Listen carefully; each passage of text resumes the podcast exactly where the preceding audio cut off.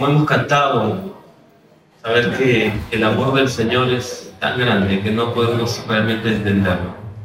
Profundo, ah, sin, sin hacer acepción de personas, siempre dispuesto a alcanzar a cualquiera que, que quiere acercarse y buscarle. Y siguiendo con nuestra serie de las preguntas que le hacían al Señor Jesús. Con la serie de preguntas que le hacían al Señor Jesús, hoy queremos ver eh, una más, que es cuando le preguntan al Señor cuál es el mandamiento más importante. ¿Cuál es el mandamiento más importante? Y ¿Qué viene a nuestra mente cuando pensamos en mandamientos? Tal vez la película de los diez mandamientos. De repente es lo, más cercano, lo que más eh, fácilmente viene a nuestra mente, ¿verdad? Pero eh, vamos a leer en el pasaje del Evangelio de Marcos, capítulo 12, del verso 28 al 34. Dice, uno de los maestros de la ley religiosa estaba ahí escuchando el debate. Se dio cuenta de que Jesús había contestado bien. Entonces le preguntó, de todos los mandamientos, ¿cuál es el más importante? Y Jesús contestó, el mandamiento más importante es, escucha, oh Israel, el Señor nuestro Dios es el único Señor. Ama al Señor tu Dios con todo tu corazón, con toda tu alma con toda tu mente y con todas tus fuerzas. Y el segundo es igualmente importante, ama a tu prójimo como a ti mismo. Ningún otro mandamiento es más importante que estos. Y el maestro de la ley religiosa respondió, bien has dicho, maestro, has hablado la verdad al decir que hay un solo Dios y ningún otro. Además yo sé que es importante amarlo con todo mi corazón, con todo mi entendimiento y todas mis fuerzas y amar a mi prójimo como a mí mismo.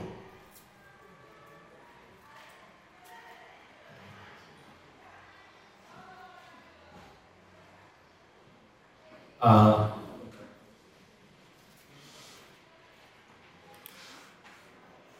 esto es más importante que presentar todas las ofrendas quemadas y sacrificios exigidos en la ley.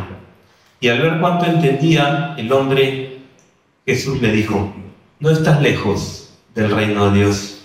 Y a partir de ese momento entonces nadie se atrevió, se atrevió a preguntarle más. Y encontramos también eh, en el pasaje paralelo en el Evangelio de Mateo, del capítulo 22, que dice, no, un solo verso, Maestro, ¿cuál es el mandamiento más importante de la ley de Moisés? Se le agrega esto y eso nos ayuda a, aclarar y a entender eh, ¿A qué se estaba refiriendo? ¿A qué venía la pregunta de, este escriba, de este maestro de la ley? Ahora, eh, primeramente creo que necesitamos ver un poco de la historia, de lo que era la parte de los mandamientos, de dónde vienen estos mandamientos y, entender qué pensaban este, estos, estos maestros de la ley, en general el pueblo de Israel, respecto a los mandamientos, qué es lo que ellos, qué es lo que ellos sabían. ¿no? Y, estos mandamientos, digamos, como conocidos como los diez mandamientos inicialmente que encontramos en, el, libro de Éxodo, dice, se dan cuando el pueblo de Israel estaba en el desierto, ¿verdad? El pueblo había sido ya liberado de la esclavitud del tiempo de Egipto, estaba caminando hacia la tierra prometida y, en ese momento es que el Señor les va a dar, nos da Moisés para que se los enseñe al pueblo. Y estos mandamientos tenían el propósito de, sacarnos de ese periodo de esclavitud, ¿verdad? De mantener a su pueblo escogido un pueblo limpio, un pueblo santo, porque habían estado rodeados y este, diríamos impregnados de, de, tanto paganismo, aunque hasta el faraón, que era el, el, ser, digamos, supremo en Egipto, era considerado un dios, ¿no? ¿Y cuántos dioses más tenían? O sea, pueblo pagano, ellos venían de ahí y cuando entraron a la tierra prometida, incluso cuando entraron o estaban en el camino, todos los pueblos que rodeaban igualmente eran, eran paganos, ¿no? todo lo que tenían alrededor. Y sabemos que este pueblo estuvo andando como 40 años por el, por el desierto antes de llegar a la tierra prometida, antes de poder entrar. En este momento ya están por entrar. Ya están por entrar y, y permítanme leer, este, es un poco largo, pero leerlo completo, Deuteronomio 5 del capítulo 1, de, perdón, del verso 1 al 21, y que habla justamente de lo que Moisés le va a decir al pueblo antes de este ingreso a la tierra prometida. Dice, Moisés reunió a todo el pueblo de Israel y dijo, escucha con atención Israel, oye los decretos y las ordenanzas que te entrego hoy para que las aprendas y las obedezcas. El Señor nuestro Dios hizo un pacto con nosotros en el monte Sinaí. El Señor no lo hizo, no hizo este pacto con nuestros antepasados, sino con nosotros, los que vivimos hoy. En el monte el Señor habló cara a cara en medio del fuego. Y yo serví intermediario entre tú y el Señor porque tenías miedo luego del fuego y no quisiste acercarte al monte. Me habló allí y yo te transmití sus palabras. Y me dijo lo siguiente, yo soy el Señor tu Dios, quien te rescató de la tierra de Egipto, donde eras esclavo siempre recordándole al pueblo cuál era su situación y de dónde había salido. dice, no tengas ningún otro Dios aparte de mí. No te hagas ninguna clase de ídolos ni imagen de ninguna cosa que está en los cielos, en la tierra o en el mar. No te inclines ante ellos ni les rindas culto, porque yo, el Señor tu Dios, soy Dios celoso, quien no tolerará que entregues tu corazón a otros dioses, extiendo los pecados de los padres sobre sus hijos Toda la familia de los que me rechazan queda afectada, hasta los hijos de la tercera y cuarta generación. Pero derramo amor inagotable a mil generaciones sobre los que me aman y obedecen mis mandatos. No hagas mal uso del nombre del Señor tu Dios. El Señor no te dejará sin castigo si usas mal su nombre. No usar en vano el nombre del Señor, dice en otra traducción Guarda el día de descanso al mantenerlo santo, tal como lo ordenó el Señor tu Dios. Tienes seis días en la semana para hacer tu trabajo habitual, pero el séptimo día es el de descanso y está dedicado al Señor tu Dios. Ese día ningún miembro de tu casa habrá trabajo alguno. Esto se refiere a ti, a tus hijos, a tus hijas, a tus siervos y tus siervas, tus bueyes, tus burros y demás animales, y también incluye a los extranjeros que vivan en tu casa. Todos tus criados y criadas deberán descansar igual que tú. Recuerda que tú también fuiste esclavo en Egipto y que el Señor tu Dios te sacó de ahí con mano fuerte y brazo poderoso. Por esa razón, el Señor tu Dios te ordenó descansar el séptimo día. Honra a tu padre y a tu madre, tal como el Señor tu Dios te lo ordenó. Entonces tendrás vida larga y plena en la tierra que el Señor tu Dios te da no cometas asesinato, no cometas adulterio, no robes, no des falso testimonio contra tu prójimo, no codicies la esposa de tu prójimo, tampoco codicies la casa de tu prójimo, ni su tierra, ni su siervo, ni su sierva, ni su buey, ni su burro, ni ninguna otra cosa que le pertenezca. Y no sé si alguna vez lo leíste o lo escuchaste, pero estos son lo que conocemos como los diez mandamientos y escritos en, en, la palabra, tal y como Dios nos, nos digamos, lo entregó al, pueblo. Y en este momento, como decía, Moisés está recordándole al pueblo todo lo que el Señor les ha mandado, en ese caminar, en ese peregrinaje por el desierto. Ahora, esto es lo que conocemos con los diez mandamientos, pero en el libro de, de Levítico hay mucho más, ¿no? con, con más detalles.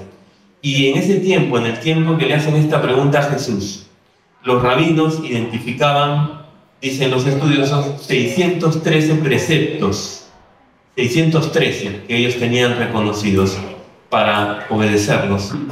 Y la pregunta es, ¿cuál de esos era el más importante en la vida? Y solamente un detalle para aclarar, porque en algunas eh, traducciones dice, un escriba se le acercó y le preguntó, ¿no? Eh, entonces, en el Antiguo Testamento un escriba era un funcionario que estaba a cargo eh, de lo que, digamos, toda la correspondencia del rey, de quien era el encargado de un ejército o este, podríamos llamarlo secretario. Pero en el tiempo de Jesús, después eso realmente se volvió en intérpretes de la ley, maestros de la ley, y podía ser o un fariseo o un saduceo, principalmente, no eran los que tomaban, digamos, estos, estas responsabilidades. Pero veamos algo más de lo que Moisés le dice al pueblo. Ya están preparados, están entrando. Eso se da en el, en el capítulo 5, lo que hemos leído, pero en el 6 sigue enseñándole al pueblo y haciéndole recordar antes de que ingrese. Deuteronomios capítulo 6, versos del 4 al 7 dice, escucha Israel, el Señor es nuestro Dios, solamente el Señor. Ama al Señor tu Dios con todo tu corazón, con toda tu alma y con todas tus fuerzas. Debes comprometerte con todo tu ser a cumplir cada uno de estos mandatos que hoy te entrego. Repítelos a tus hijos una y otra vez. Habla con ellos en tus conversaciones, cuando estés en tu casa y cuando vayas por el camino, cuando te acuestes y cuando te levantes. Átalos a tus manos, llévalos sobre la frente como un recordatorio. Escríbelos en los marcos de las entradas de tu casa y sobre las puertas de la ciudad. Y esto es lo, estos primeros versos es lo que conocemos o lo que se conoce como la Shema. ¿no? Era esta declaración de la unicidad, de que Dios era un único Dios, y eso es lo que tenía Israel. Shema Israel, escucha Israel. Y ahí vienen las, las palabras que le hace recordar que Dios es un único Dios, el que ellos tenían. Y eso tenía ese énfasis de, separar lo de todos los pueblos politeístas que, que había en ese tiempo. Ahora, todos los israelitas conocían esto, esto como hemos leído, esa, eso que, que Moisés les hace recordar, es algo que ellos tenían que transmitir, se transmitía de forma oral, y todo el pueblo y todos conocían realmente esto. Así que cuando cuando este escriba se acerca y le pregunta a Jesús, todos los que estaban alrededor, todos sabían a qué se estaba refiriendo. Pero es interesante que, bueno, es algo que, que, vemos siempre que el Señor estaba enseñando algo, estaba insertando, siempre habían este tipo de, de, preguntas, ¿no? Normalmente para hacerlo caer, para hacer que diga algo que, por lo cual ellos podrían acusarlo y, y, y desmentirlo, y, en este mismo capítulo donde hemos leído este pasaje de Marcos, donde está la pregunta, previamente hay otra pregunta sobre el, tributo, ¿verdad? De darle al César. Algo muy, muy conocido, respuesta muy conocida hasta como cultura general. Otro momento en el que los saduceos, por ejemplo, que era el otro grupo, digamos, fuerte y donde estaban los, sacerdotes, los sumos sacerdotes, eran... Eh, ellos, una de las cosas que no creían era la resurrección y le preguntan al Señor, tratando de hacerlo caer. Ese, era el, el, objetivo, digamos, de ellos al, al preguntar. Preguntas un poco este, rebuscadas a veces. Pero volviendo a nuestro pasaje, en esto que le preguntan al Señor, el Señor responde y comienza con la Shema, con eso que ellos conocían, conocidos para todo el pueblo que estaba escuchando, la gente que estaba escuchando. Pero cuánto más para este escriba y los demás que estaban ahí alrededor. Quiero leerlo de nuevo. Jesús contestó, el mandamiento más importante es, escucha, oh Israel, el Señor nuestro Dios es el único Señor. Ama al Señor tu Dios con todo tu corazón, con toda tu alma con toda tu mente y con todas tus fuerzas. Y el segundo es igualmente importante, ama a tu prójimo como a ti mismo. Ningún otro mandamiento es más importante que estos. Esa fue la respuesta que el Señor le dio a, a, este, a este escriba que preguntó, a este maestro de la ley. Y hay algunos estudiosos que han dicho que en estos dos mandamientos están resumidos los diez mandamientos que hemos leído. Pero ahí es que los cuatro primeros hablan de la relación con Dios, de esa, digamos, demostración, cómo podemos demostrarle nuestro amor al Señor. Y en los cuatro primeros mandamientos que leímos están relacionados con eso. Y los otros seis con el prójimo. ¿Cómo demostramos? No matarás, no cometerás adulterio, no darás falso testimonio contra tu prójimo, cosas que tienen que ver con, con nuestro prójimo, con quien tenemos al lado. Y eso implica que realmente todo nuestro ser está incluido, involucrado en ese reconocimiento a Dios. Y si separáramos cada uno de estos aspectos, cada una de estas palabras que están mencionadas en este verso, dice con todo el corazón, y que eso implica toda nuestra actitud, nuestra entrega, digamos, constante, es el centro de nuestros deseos, de nuestra voluntad, con todo nuestro corazón. Así es, anhela, así espera el Señor que le amemos. Y dice también con todo el alma, que tiene que ver con nuestra personalidad entera, con nuestro carácter, con nuestro yo verdadero. Eso involucra. La mente es algo que agrega el Señor, porque como lo dice Moisés, como se lo está recordando Moisés, no dice la mente, pero si pensamos en la mente, estamos también incluyendo nuestros pensamientos, nuestras creencias, nuestras convicciones, todo lo que de manera este, intelectual también creemos y tenemos dentro nuestro. Y todas nuestras fuerzas, toda nuestra energía física, nuestras acciones, de qué manera con esto que demuestra fuerza en nosotros podemos demostrar ese amor al Señor. Si bien es cierto que la pregunta fue por el mandamiento más importante, esa fue la pregunta del, del maestro de la ley, el Señor respondió con unos segundos. Señor siempre completando las cosas, dando la respuesta completa, correcta, ¿no? de, lo que Él quería transmitir y que pudiéramos entender. Y este segundo mandamiento dice en forma, podríamos decir que en forma natural, ¿verdad? Seguido al amor de Dios viene ese amor que va para el próximo, que se proyecta. ¿sí? El amor de Dios viene a nosotros se proyecta hacia el próximo. Y aquí realmente se nos insta a, a, dejar de lado el, el, egoísmo, ¿no? Eh, porque si somos honestos, lo primero que fluye dentro nuestro es el egoísmo. Cuando pensamos en algo, pensamos en nosotros. No pensamos primeramente en el, en el prójimo. Y Aquí vemos que el, Señor realmente quiere que ese amor, ese amarle a Él con todo el corazón, con toda la fuerza, con todo nuestro ser, pueda producir ese amor que también llegue a los demás. Qué bueno sería que busquemos esto de esta forma, que procuremos asemejarnos a Él, que Él que nos ama. El desafío es grande, ¿verdad? Que dice, sed imitadores de mí, como yo de Cristo, decía Pablo y, hablamos primeramente de ese amor, ese amor que, que Dios tiene, que se extiende sin distinción, sin reserva, porque Dios no hace acepción de personas, porque el Señor no discrimina a nadie, cosas que a veces nosotros sí hacemos. Un detalle interesante es que en estos mandamientos no se menciona para nada cosas materiales.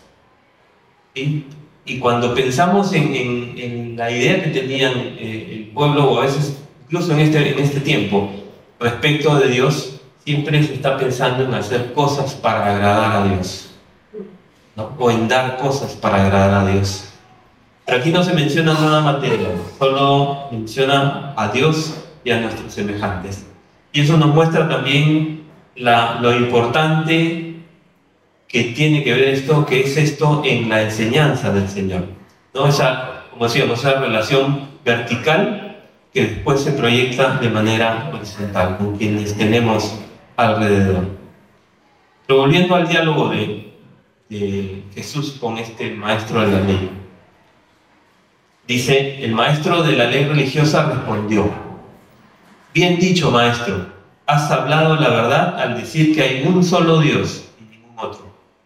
Además, yo sé que es importante amarlo con todo mi corazón, con todo mi entendimiento y con todas mis fuerzas, y amar a mi prójimo como a mí mismo. Esto es más importante que presentar todas las ofrendas quemadas y sacrificios exigidos en la ley. Y al ver cuánto entendía el hombre, Jesús le dijo, no estás lejos del reino de Dios. Y no sé si se percataron, pero una de las cosas que me gusta de esta traducción que llamó mi atención es que el intérprete de la ley, este maestro de la ley, dice, respondiendo a Jesús, lo que, lo que Jesús ha dicho, lo hace de manera personal. Yo sé que el Señor es uno. Yo sé que debo amar a Dios con todas mis fuerzas, con todo mi corazón. Y, y, realmente así es como necesitamos entender cada uno de nosotros y responder de esa misma manera. Yo sé que el Señor me está diciendo esto. Siempre es válida la pregunta cuando nos acercamos al Señor, cuando leemos su palabra, ¿qué tiene que ver esto conmigo? ¿Qué me está diciendo Dios a mí? Y otro detalle que muestra su entendimiento es cuando dice, es más importante presentar las ofrendas quemadas y los sacrificios que exige la ley. Y el pueblo de Israel tenía muchos, eh, digamos, eh, mandatos, presentación de ofrendas, de sacrificios, que apuntaban eh, básicamente a la expiación de las transgresiones de la ley moral, porque más allá no podían ir. Y eso buscaban estar a cuentas con, con Dios, era lo que Dios mismo les había mostrado, pero podríamos decir que eh, el pueblo cumplía con estas ordenanzas, porque eran, digamos, bastante estrictos en eso, era la, exigencia que ellos tenían, pero a pesar de ello, en muchos momentos encontramos que Dios dice, este pueblo de labios me honra, pero su corazón está lejos de mí. ¿Y cuántas veces podemos hacer cosas para Dios? Podemos decir algo de lo que Dios nos dice, pero realmente dónde está nuestro corazón. Y eso es lo que está buscando el Señor. Amarle con todo el corazón, con toda nuestra fuerza, con todo lo que involucra todo nuestro ser. Eso es más importante que lo que podamos hacer para Dios y eso es porque la verdad es que podemos amar, podemos, perdón, obedecer sin amar. ¿Y creen que es posible obedecer sin amar? Porque podemos obedecer por miedo, podemos obedecer por conveniencia, porque voy a obtener algo que me interese. ¿Cuántas cosas más? ¿Cuántas formas más que podríamos hacer, obedecer y no motivados, no motivados por el amor. ¿Qué es lo que encontramos que el Señor ha hecho? Todo lo que el Señor ha hecho para nosotros, por nosotros, está motivado en su amor porque Él, Él es amor. Y también me resultó interesante encontrar que Jesús, al escuchar lo que el escriba le dice, eh, darse cuenta que estaba entendiendo las palabras de su respuesta, le va a decir, sabes, no estás lejos del reino de Dios. Palabras de ánimo para este hombre, en lo que estaba escuchando. Porque esto también nos refleja que por lo menos él, este hombre, parece que era sincero al preguntar. ¿no? No, no solamente como la mayoría de las preguntas que le hicieron. Parece que este hombre sí estaba siendo sincero al preguntar al hacerle esta pregunta al Señor. Pero la verdad es que hoy sabemos que no se trata de estar lejos o estar cerca del reino de Dios, sino de estar dentro. Y hay diferencia, ¿verdad? Podemos acercarnos, podemos sentirnos lejos, cerca, porque vamos caminando, pero lo más importante es estar dentro. Y para estar dentro necesitamos reconocer nuestra condición delante de Dios. ¿Cuál es nuestra condición delante de Dios? Reconocer que, que somos insuficientes, que no hay nada que podamos hacer para ganar el reino. Porque el Señor nos ha dado eso solamente por gracia. No hay nada que podamos hacer por nosotros mismos. Necesitamos entender que sin arrepentimiento, sin reconocimiento, de nuestra vida lejos del Señor o no poniéndole en el lugar que le corresponde, en ese primer lugar que Él nos, que nos pide, que nos enseña a través de este mandamiento. Y necesitamos fe para creerle a Dios. No solamente para creer que existe, sino para creer que lo que Él dice es verdad. Y para ir finalizando, hay algo que, también resalta en la respuesta del Señor. Ambos mandamientos que Él da comienzan con la palabra ama. Ama. Y eso nos muestra la importancia, eso nos muestra la esencia del Señor. Dios es amor.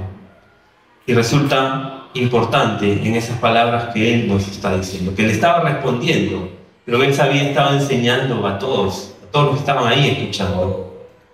Y por eso, un verso más, creo que es importante que recordemos siempre, que memoricemos y que podamos ponerlo en práctica. Un verso que creo nos anima a seguir al Señor, que en nuestro diario caminar podamos tenerlo siempre presente. Está en el Evangelio de Juan, el capítulo 14, ahí donde el Señor cuando le está enseñando a los discípulos le va a decir, yo soy el camino, la verdad y la vida. Pero después de eso que le está enseñando, dice el verso 15, si me aman, obedezcan mis mandamientos. Si me aman, obedezcan mis mandamientos. Y ese es lo que estábamos diciendo, lo que creemos que el Señor nos estaba diciendo. Ese amor que viene de Dios y ese amor nuestro que es solamente de respuesta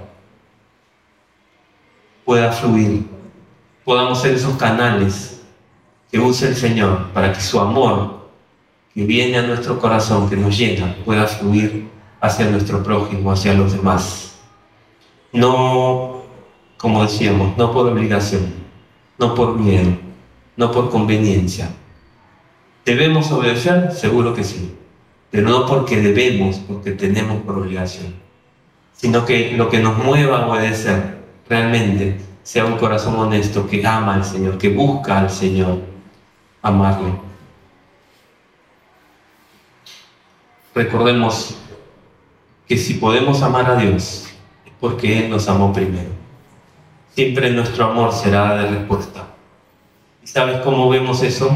Que Dios nos ama de tal manera que envió a su Hijo, a su único Hijo, a tomar nuestro lugar en aquella cruz, donde se consumó ese amor de Dios, ese anhelo del Señor de reconciliarse con cada uno de nosotros. Y todo eso es amor, gracias a Dios. Nada podremos hacer en nuestras fuerzas para ganar eso. Y eso es lo que necesitamos para estar dentro del reino. Y que de esa manera ese amar a Dios con nuestro corazón y nuestras fuerzas y amar al prójimo sea algo que fluya como del mismo corazón de Dios, con intención, sabiendo que estamos honrando también a nuestro Dios eso. Vamos a ver. Señor, te damos gracias, porque en tu palabra, Señor, nos muestras cuánto nos amas. Señor, sabemos que tú nos has amado primero, aún desde antes que viniéramos a esta tierra, porque tú eres eterno, Señor, porque tú eres amor. Señor, nos muestras cada día de tantas formas ese amor tuyo. Señor, queremos pedirte que nos sigas enseñando, que podamos siempre amarte con todo nuestro corazón, con todo nuestro ser, Señor, con todas nuestras fuerzas. Que seas tú, Señor, siempre en el primer lugar. Que nada, Señor, ocupe tu lugar, porque solo a ti te corresponde. Solo tú, Señor, mereces toda la gloria, la honra, el honor. Y que en nuestro día a día también podamos practicar ese amor al prójimo. Guíanos, Señor, danos entendimiento, danos sensibilidad para escuchar siempre tu voz y ser esos canales de amor que puedan llegar para que otros también puedan conocerte como tú eres. Gracias, Padre Celestial. En tus manos queremos estar, Señor. En el nombre de Jesús. Amén. Amém.